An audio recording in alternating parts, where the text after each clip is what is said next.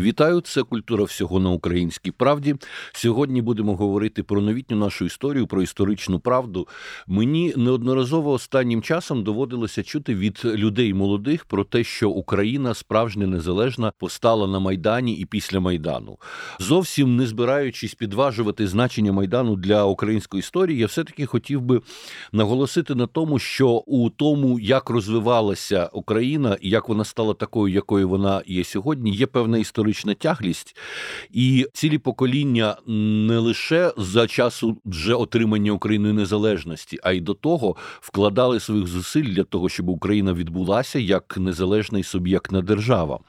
І оцей наш підхід, коли кожне покоління уявляє собі, що саме воно розкриває і починає нову Україну, мені здається е, наслідком того, що американський дослідник Джеймс Мейс називав постгеноцидне суспільство. Не секрет, що Україна в 20 столітті отримала велику кількість страшенних випробувань, пережила щонайменше три геноциди: це голодомор, це голокост і це депортація кримських татар. Це три страшенних геноцидальних досвіди.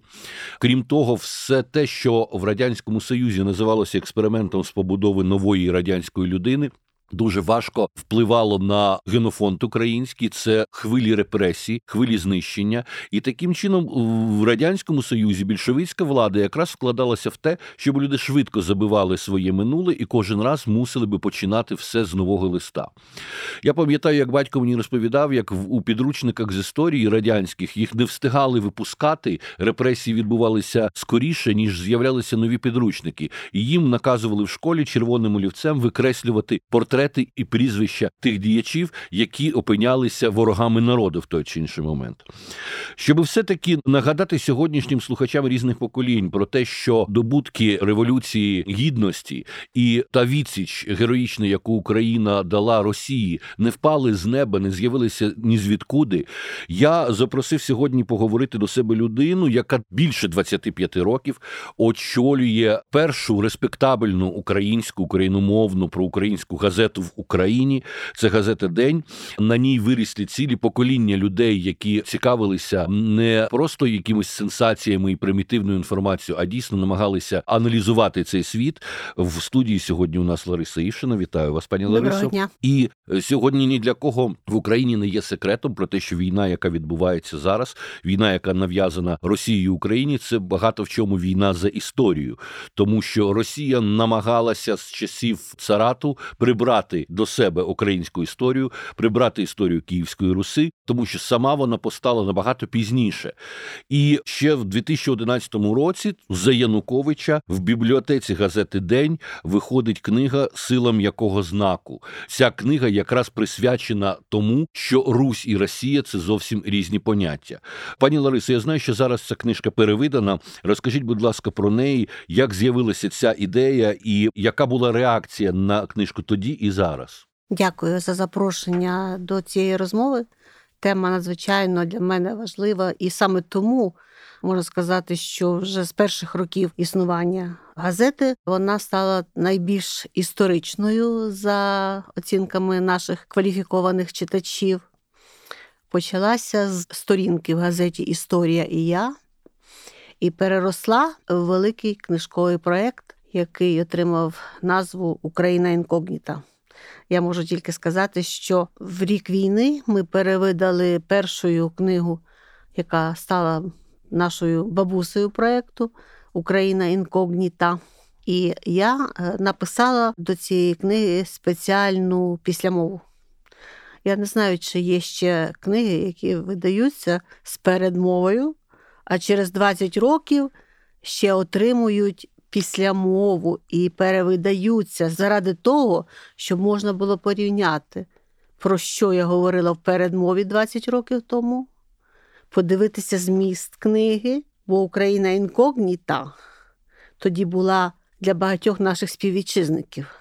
Дійсно, тоді залишалися ще зовсім в просторі радянських наративів, і багато речей були викривлені, багато замовчень. Було це була суцільна біла, або як Ігор Доченко говорив, суцільні червоні так. і криваві плями. в А крім цього до популярних медіа, які взялися за історичні теми, ну зокрема до історичної правди, було ще 10 років. Ну, це Так. і різниця поколінь, і досвідів, і бачень на це впливали. Україна інкогніта я дуже раджу, навіть заради оцих передмов і післямов, бо вже сьогодні дуже багато стало історій. Але якої історії? Я часто кажу, що ми бралися не за історією дат і подій, і навіть не фігур, а за історію іншого погляду, за історію переосмислення. Бо насамперед варто зазначити, що ще в 90-х ми повинні були взятися за відтворення незалежності, а досі ще святкують День Незалежності. І це є велика різниця, тому що відтворення незалежності підкреслює і робить саме наголос на тяглості процесу. Так, і це дуже важливо. Так, це ви наголошували в своєму вступному слові. Я переконана, що саме ця динаміка, система координат, в якій розвивалася країна, головні пріоритети, на які треба звертати увагу при вивченні історії. На жаль, вони не добре про, прокомуніковані в суспільстві. І навіть е, я би сказала, що підручники, інколи мені доводиться чути відгуки найперше батьків, дітей, які вчилися по підручниках, і часто вже тих, хто був в нашій літній школі, оцінки. Вони це порівнювали і казали завжди, що надзвичайно важливо, що ми поставили інакше оптику щодо нашої історії. І ось сила м'якого знака, яка знову таки переведена в рік війни. І це надзвичайно важливо, бо, звісно, весь проект, на жаль, не може розвиватися так, як раніше, я сподіваюся, тимчасово, але тим не менше книжковий проект розвивається. І ось дев'яте перевидання першої книги, п'яте перевидання іншої книги. І так само запит на них є, бо в нас працює інтернет-магазин, і книги там купують. Сила м'якого знака тоді якраз вона народилася з попередніх всіх процесів осмислення. Звісно, якби ми не взялися, то на цій горі не було б видно всього масштабного українського процесу і на що треба звернути увагу. І, до речі, яка знову таки тяглість, бо силі м'якого знаку я теж написала спеціальну післямову. І спеціальна післямова, вона одразу в мене виникла після того, коли я побачила документальний фільм про Бучу і Гостомель. І окупанти, коли туди прийшли, то на стіні написали Київ мать городов русських. Мене просто це якось як током вдарило, бо наскільки оця спотвореність виявилася тяжкою і кровавою. Бо почала я свою передмову 10 років тому до книги Сила м'якого знака з того, що є така апокрифічна історія. Мені розказав її наш прекрасний покійний автор Володимир Панченко. Він її почув, коли хтось з курсантів з Росії казав: Мама, как получилось так, що Київ, мать городов русських, став столицею України? Оце е, от та аберація, яка існує в головах росіян, русських, До речі, та сама аберація, яку нам підкидали і в радянській школі, звісно. тому що там Україна з'являлася у нас тільки в 19 столітті. Так, це була якраз найбільша проблема, тому що я теж випускниця радянської школи. Просто в моєму випадку, можна сказати, мені пощастило народитися на Волині, мати родину, в якій зберігалася історична пам'ять на рівні роду. І вони були, ну, якщо не антирадянськими, то принаймні не дуже радянськими людьми. І ось це відчуття, що з нашою історією щось явно не так, було в мене з дитячих років, а потім вся історична література, доступна в наших бібліотеках, була прочитана. Причому я думаю, що даремно ось ми зараз вважаємо, що все, що було спродуковано до радянський, радянський час не так вартісно. Да? Але я прочитала всього Старицького. І я хочу сказати, що це дає уявлення про той світ український, який був до СРСР. Я з вами абсолютно погоджуюся, в тому числі навіть українська діаспора в своїх виданнях цитувала і поважала певних українських радянських інтелектуалів, Звісно, таких як Платон та Загребельного, Платона Білецького і так далі. Могли бути ідеологічні якісь непорозумілості, але проукраїнська думка в Україні існувала завжди, навіть за совєтів. Звичайно. І тому, коли ми вже творили свою історичну бібліотеку, дивилися на це, я би сказала, з критичної точки зору, але водночас не намагалися вихлюпнути з водою і дітей. Тому що насправді треба було творити такий концепт, щоб читали молодь, яка жалібна до знань різного віку. Не випадково у нас була об'єднана публіка від дуже поважного віку до зовсім юного. І сила м'якого знаку саме про те, що е, Росія виховувалася ось вже століттями в викривленій історії. Для них є надзвичайно болісним відчуття для багатьох з них, що вони живуть не в своїй історії. Я думаю, що дуже мало тих, до кого це дійшло. І вони стоять перед цим жахом викриття, бо вони намагалися привласнити нашу історію, жити в нашій історії, але це водночас і підступна пастка, тому що таким чином вони виявилися на хиткому пливуні, вони не творили свою власну ідентичність. Власне, конфлікт ще й в тому, що росіяни досі не можуть чітко сказати, хто вони такі.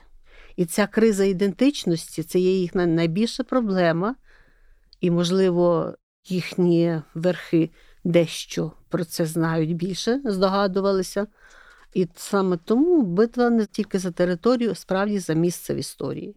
За місце в історії і програма геноциду, яка вийшла в Ріа Новості в перші дні цього великого нападу, безпрецедентно цинічна, можна сказати, заява для Гаги.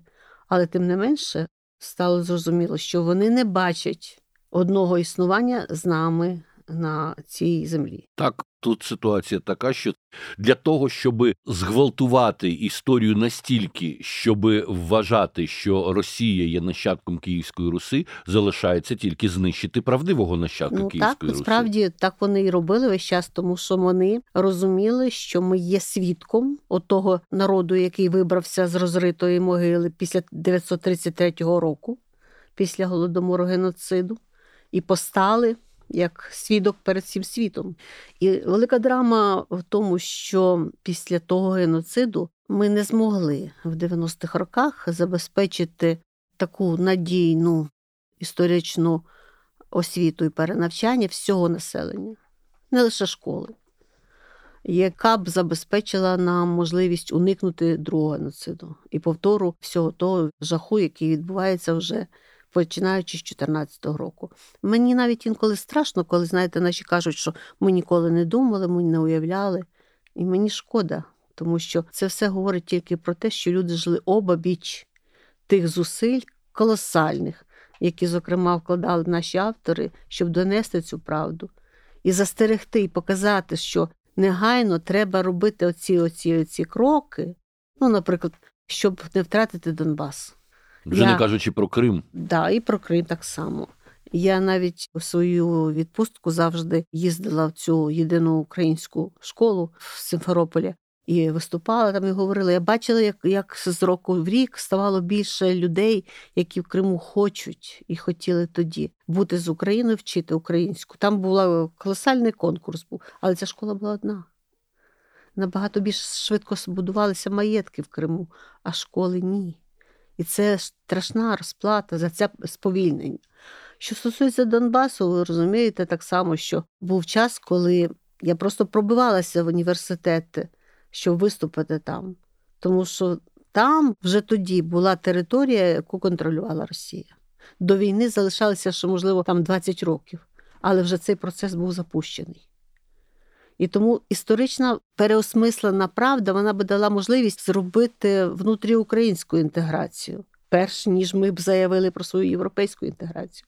І це було те, на чому я завжди наполягала. Спершу повинна була пройти внутрішньоукраїнська інтеграція на основі цього переосмисленого знання.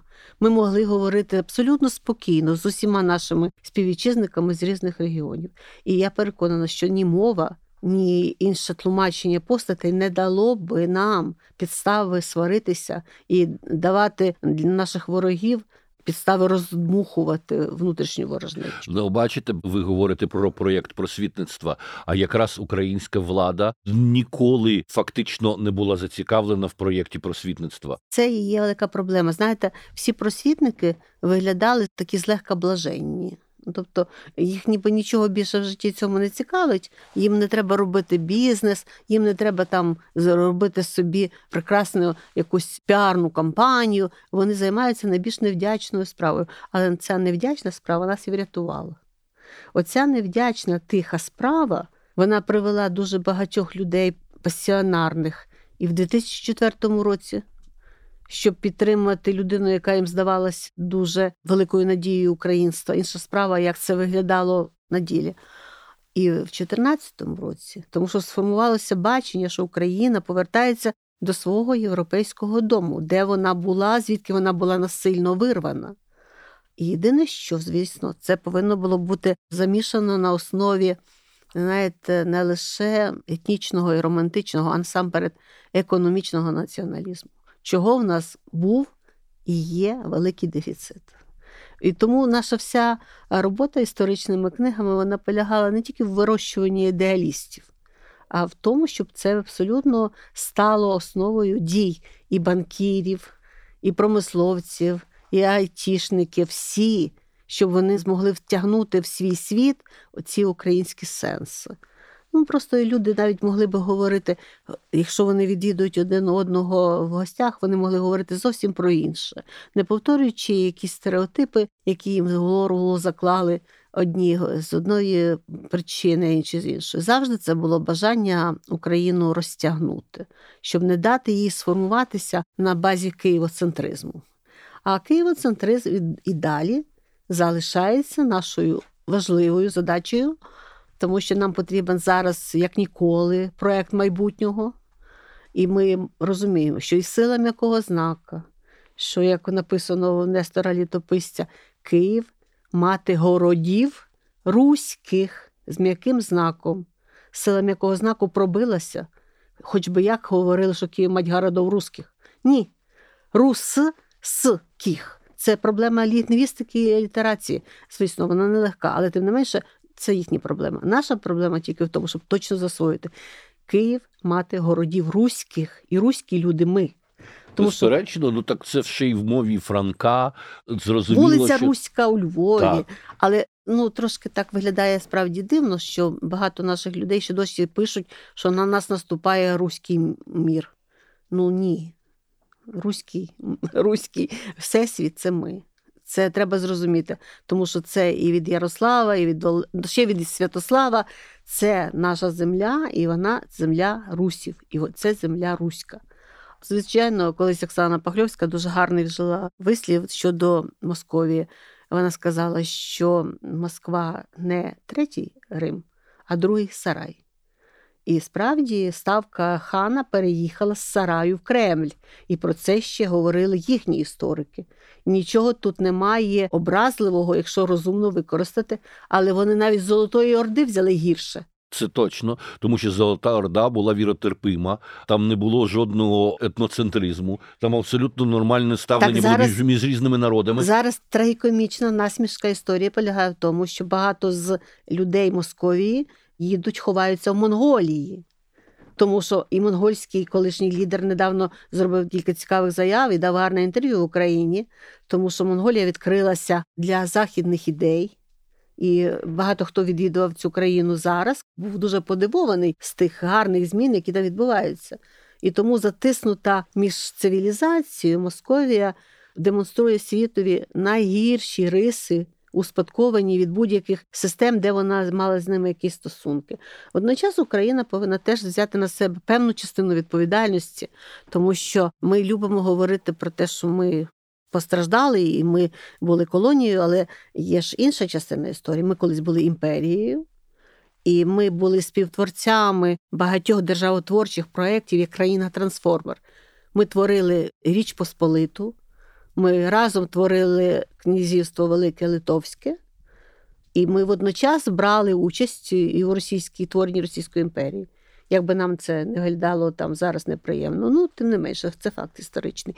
Більше того, ми ще приклалися до створення Радянського Союзу. Це дуже важливі моменти, і ви знаєте, зараз є тенденція якраз це відкидати. Знову таки з українців малюють оцю чорнобілу за лекалами більшовизма картинку, що ми або ми віктимні жертви, або ми герої. Ну так простіше. Всьому Але насправді це паска, і так не це можна. паска, і в цьому і є більшовизм. І тут дійсно треба згадати, що від Богдана до Івана, від Богдана Хмельницького до Івана Мазепи, Україна була абсолютним лідером у створенні майбутньої Російської Так. імперії, формувала церкву, навчала тамтешню еліту. Цим Тому займалося вони й не можуть уявити собі життя без нас, але Мгм. їм доведеться навчитися жити самостійно.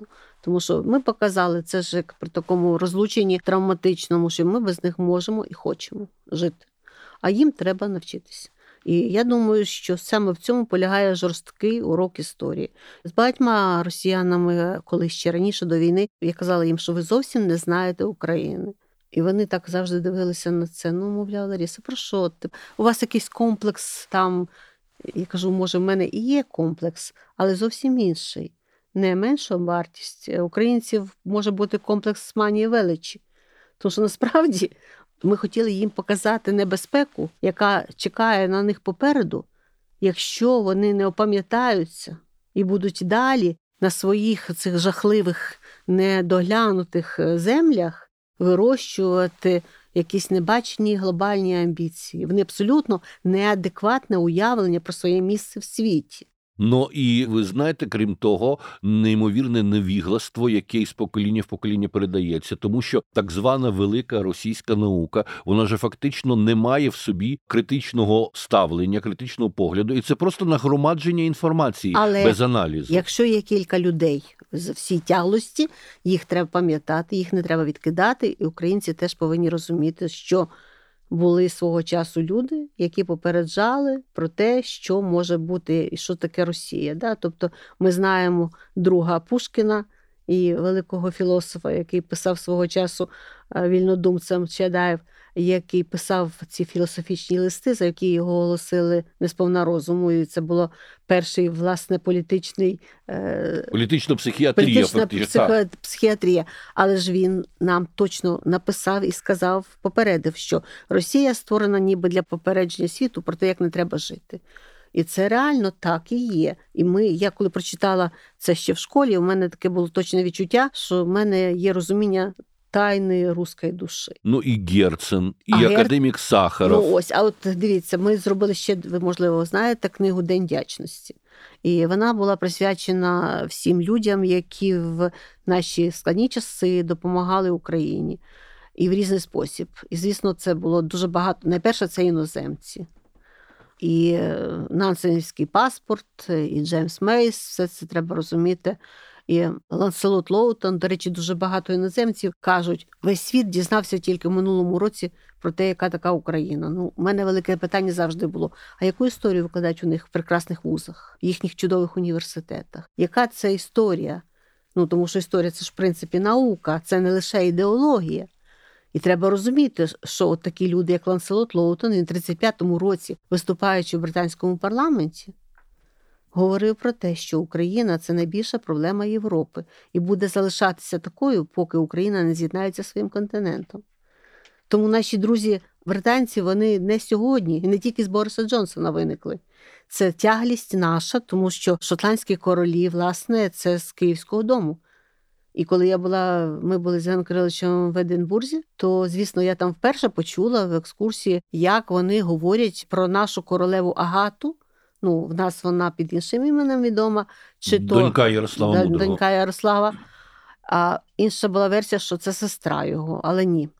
Я думаю, що це недосліджена історія. А потім наші хлопці з 14-го року, які воювали, вони виступали на іграх нескорених в Австралії. І до них підходив Прецгарі і обнімався там з ними і фотографувався. Я кажу: от якщо є в тебе така читацька просвічена публіка, вона зразу зрозуміла, про що я. Бо я в Фейсбуці поставила цю фотографію і написала: давно-давно не обнімалися Вінзори з Мономаховичами. А мені знаєте, що нагадало, є ще знаменита фотографія короля Карла III, коли він був ще принцем. Це здається роки 70-ті, де він в Канаді з українською діаспорою танцює гопака. да, так. танцює тоді.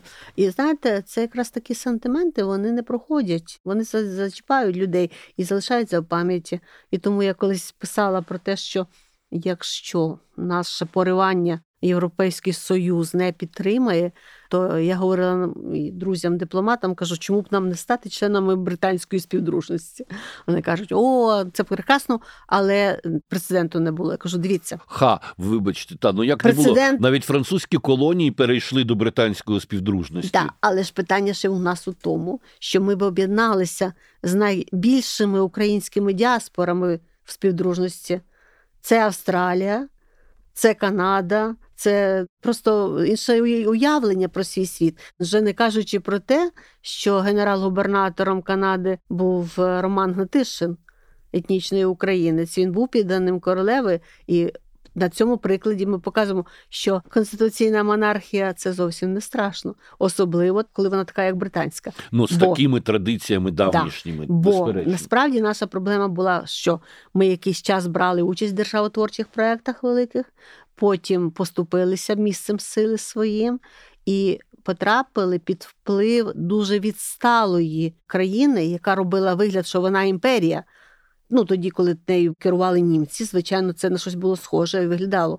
Але насправді ми ж розуміємо, що це абсолютний фальш, обманний. Е, ну, ефект. якщо в 13-му році, за розрахунками соціологічними в Російській імперії вміли читати і писати 13% населення. 13%. Ну, а достатньо порівняти, що у 861 році, коли Московії типу було скасоване кріпосне право, хоча не було. Тому що, власне, ще в Радянському Союзі паспорти віддали тільки в 60-х роках.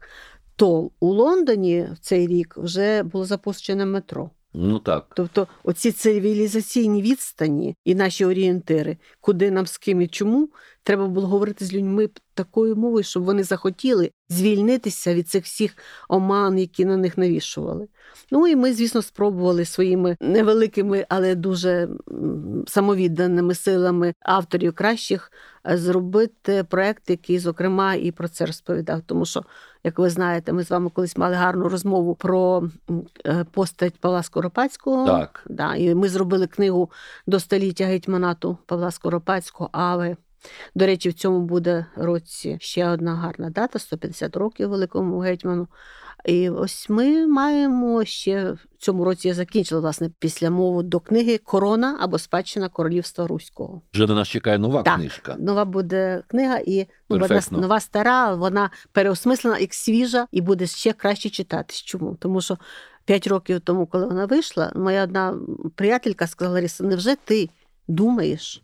Що наші всі співвітчизники, діти, селяни і робітників здатні зараз прийняти ідеї, які ти тут проповідуєш. І я кажу тільки так.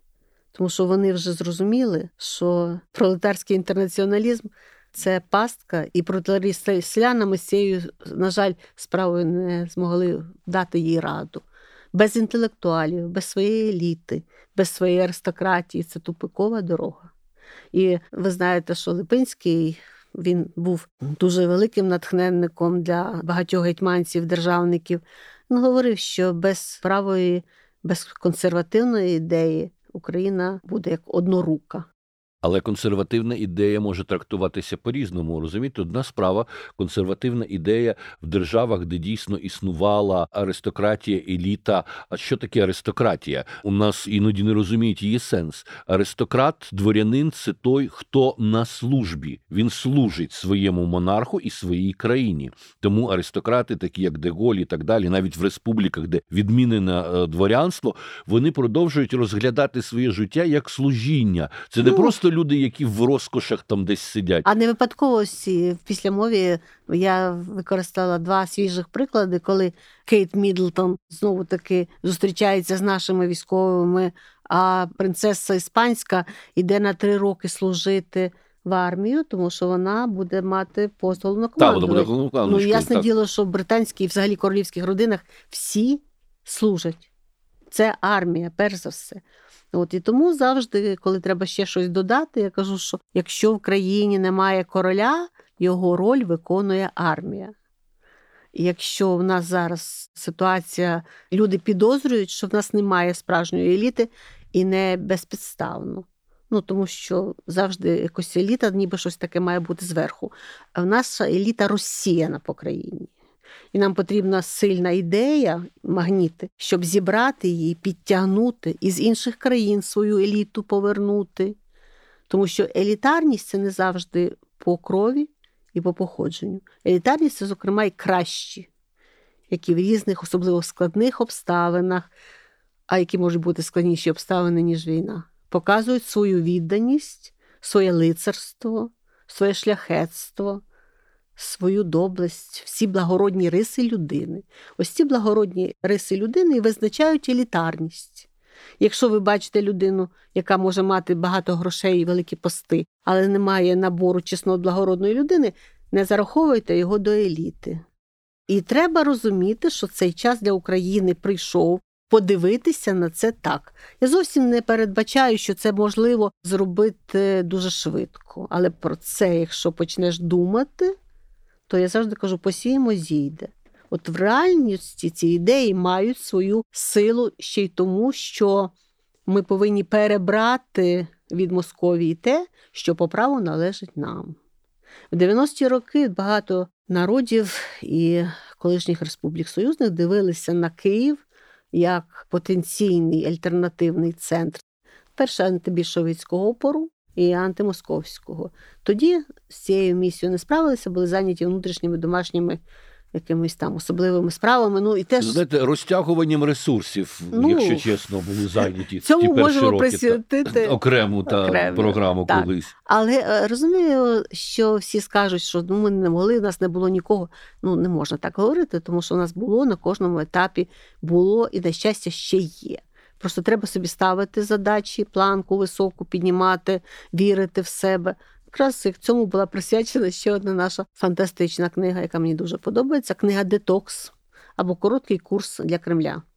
Ось там ми зробили спробу справді витягнути Україну з образу жертви і показати, що відповідальність вирощує. От якщо ми беремо на себе відповідальність не тільки за те, що нам подобається, не тільки за те, що відбулося з нами за 20 років, а за все, що було на нашому колосальному шляху історичному. І ми Більше ніж тисячолітньому. Більш ніж тисячолітньому, з колосальними. Культурними надбаннями, коли ми можемо подумати про те, якими авторитетами ми будемо послуговуватись, коли будемо вчити по-новому перенавчатися історії.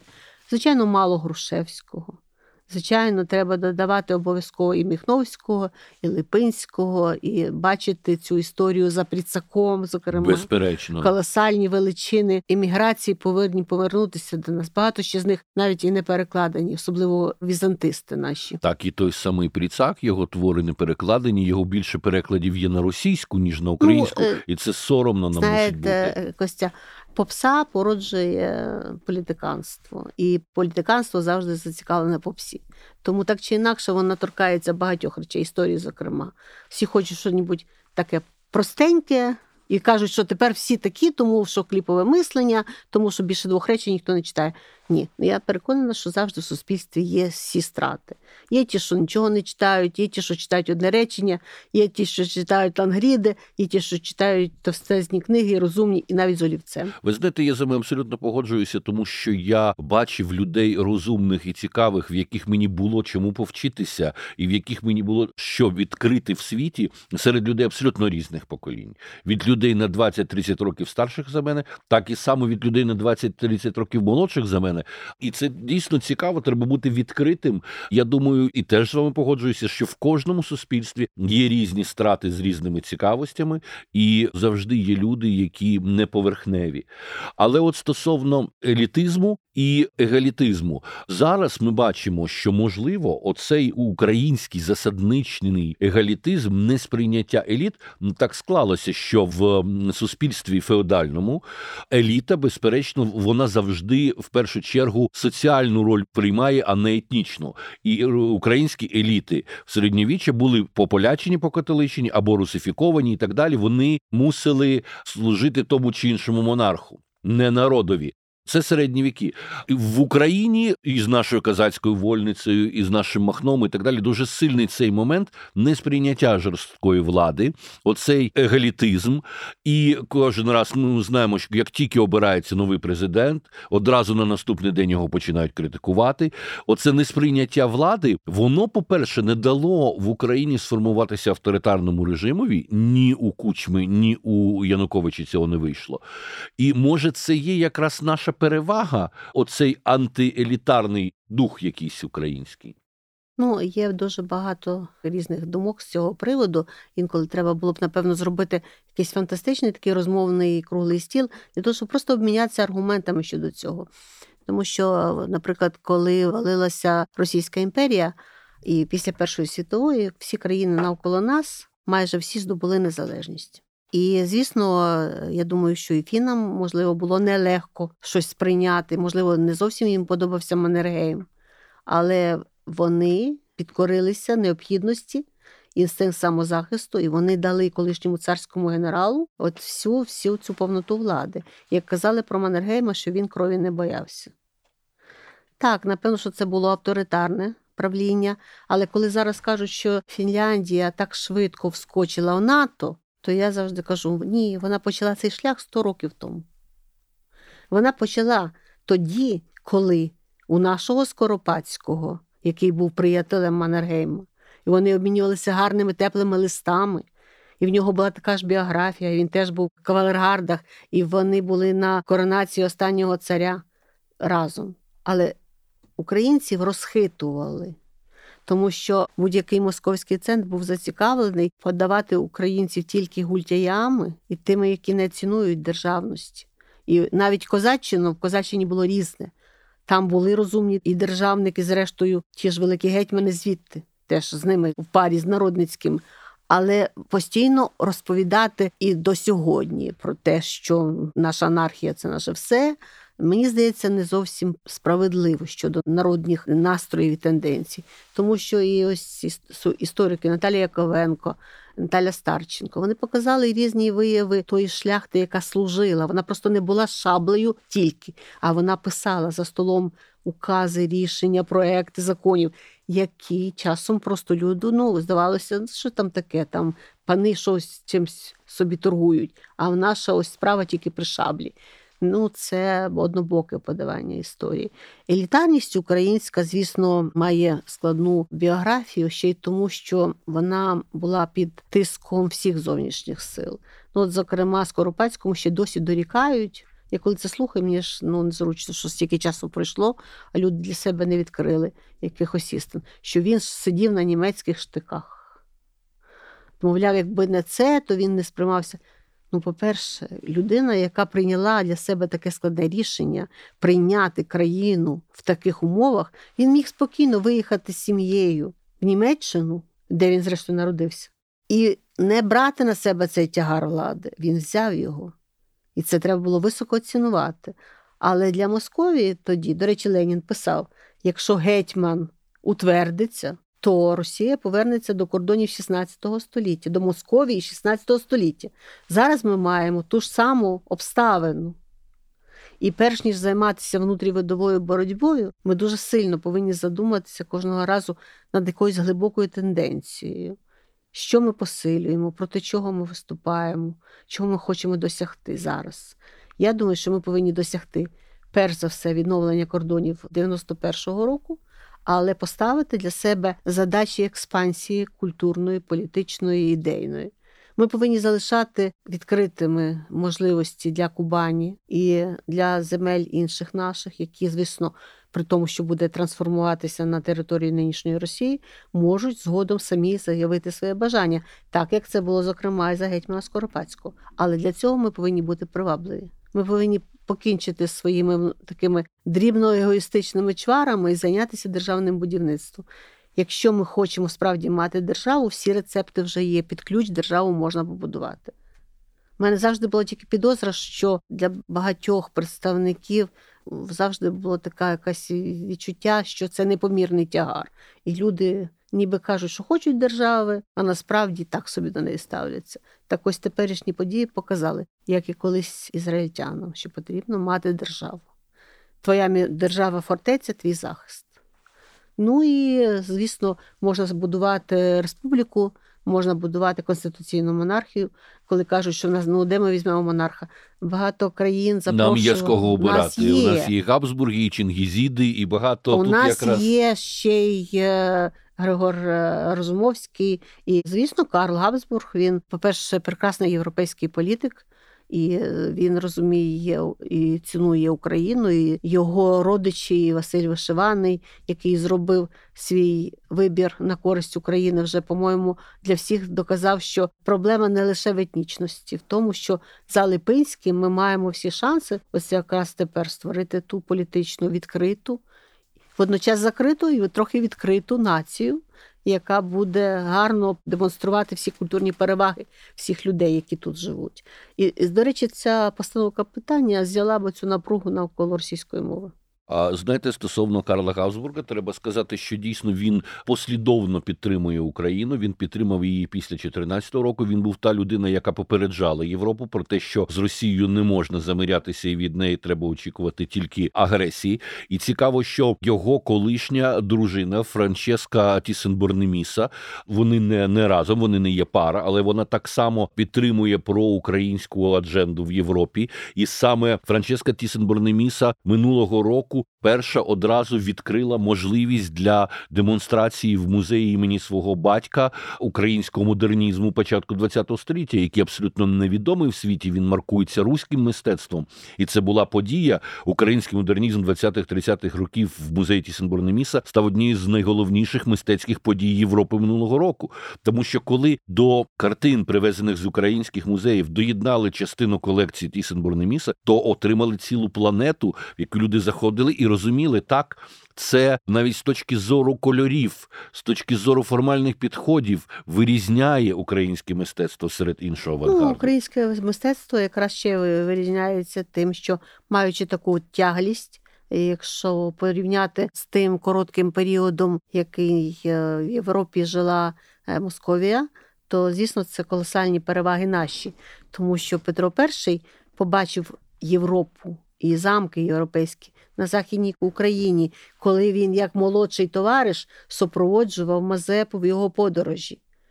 Це потім вже змінилися обставини, і той напис, який був зроблений Московії до цих сюжетів. А все, власне, було інакше. Так, Звісно... безперечно. Знаєте, от ви згадали тут про 16 століття і Леніна. А диктатор Кремлівський любить посилатися на Леніна, який нібито придумав Україну. Я думаю, що варто згадати, що не тільки не придумав, а от ви казали сьогодні, що велика кількість європейських народів після 18-го року отримала незалежність від Росії. Певні потім були захоплені, але зараз теж незалежні Литва, Латвія, Естонія, Польща. Так, от давайте згадаємо про те, що фактично. Цю незалежність вони отримали завдяки Україні, завдяки Брестському миру, яку Україна підписала з Німеччиною Австро-Угорщиною.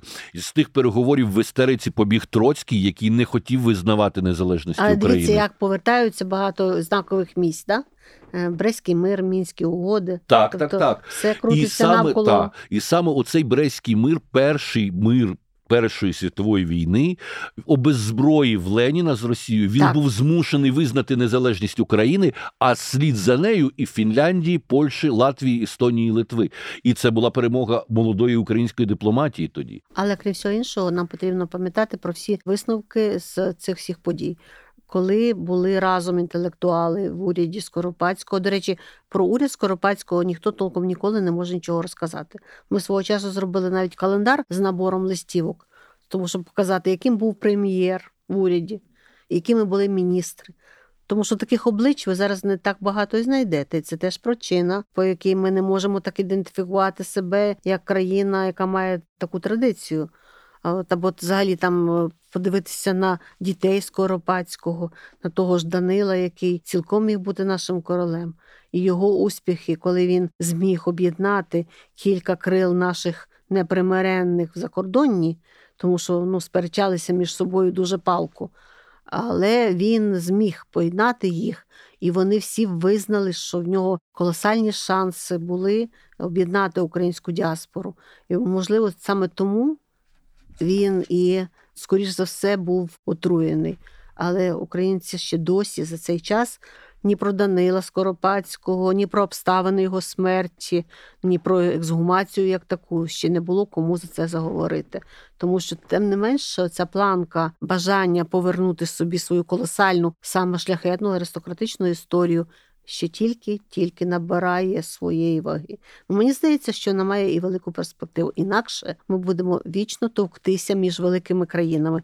Польща зараз на основі нашої великої боротьби тут. І, звісно, їй велике спасибі, але вона набирає велику потугу. Так, не лише колишню ну, економічну, але тепер і мілітарну. І знову таки, колись скажуть, завдяки Україні всі навколо нас зрозуміли, що відбувається, Тобто не вийшло так, що на наших помилках вчаться постійно інші. Я хотіла, щоб ми нарешті зрозуміли, в чому була причина, що ми не так сильно підтримували тих вартісних людей, які в країні були. Не можна було дозволяти кількості якихось хороших атаманів, які чогось хотіли, але нічого не могли. Не можна дозволяти гратися з політикою, вона дуже жорстока річ і вимагає сильної конкурентної здатності. Так само і світ сьогодні. Ми знаємо зараз, що економічні проблеми, які виникли у нас з експортом зерна, вони могли бути прораховані. І це велика проблема економічного блоку уряду. Тут не треба говорити, що там до нас недружні країни, які заборонили цей експорт. Вони захищають свої інтереси, вони праві якщо ми не вміємо досі захищати. Думаємо, що навколо нас всі будуть нам дарувати безконечно знаки уваги за ту мужність, яку здобули військові на фронті. Це не так. Військові вони у нас усі в пошані, і ми їм віддаємо належне кожний день за кожний день. І сьогодні там збили якусь кількість шахедів. Ми всі прокидаємося з великою вдячністю. Але всі інші частини суспільства повинні на тому ж рівні якості робити свою роботу тому що вони будуть добувати такі кредити, а уряд буде їх тратити саме через нерозумну поведінку на економічних фронтах. Ну і, звісно, політичний запас на майбутнє. Якщо Україні, ну навіть під час війни може уявити собі таку інформаційну політику, хоча я не знаю, чи це політика, чи це інформаційна політика, і що це таке взагалі складно сказати, то мені хотілося б, щоб після ми все ж таки зрозуміли, що країна заслуговує справді хорошого, якісного конкурентного інформаційного поля, чого в нас не було, і це було ще одним з фрагментом такої, знаєте, системної деградації, які привели нас до війни, тому що агресор винуватий. Але якщо ти живеш поряд з маніяком і ходиш голим перед вікном, і в інформаційному плані, і в мілітарному, то, звісно, не можна назвати цю поведінку розсудливою. І ось мені здається, що тепер нарешті час великих висновків. І щодо якості еліт, і щодо наших виборців, як голосують, про що думають, чого хочуть, про що мріють. Поки трохи є часу над цим подумати, я думаю, треба братися за це. Гарно дякую, пані Ларисо. Нагадаю, гостею сьогоднішньої програми Культура всього є Лариса Івшина, головний редактор газети День. І я всім дуже раджу звернути увагу на бібліотеку газети День, тому що дійсно там не тільки цікава інформація історична, але це прекрасне викладення публіцистичне, тому що найкращі пера української публіцистики, журналістики вони ці 25 років друкувалися на шпальтах дня. Дякую. Дякую. До Дякую, зустрічі. До зустрічі.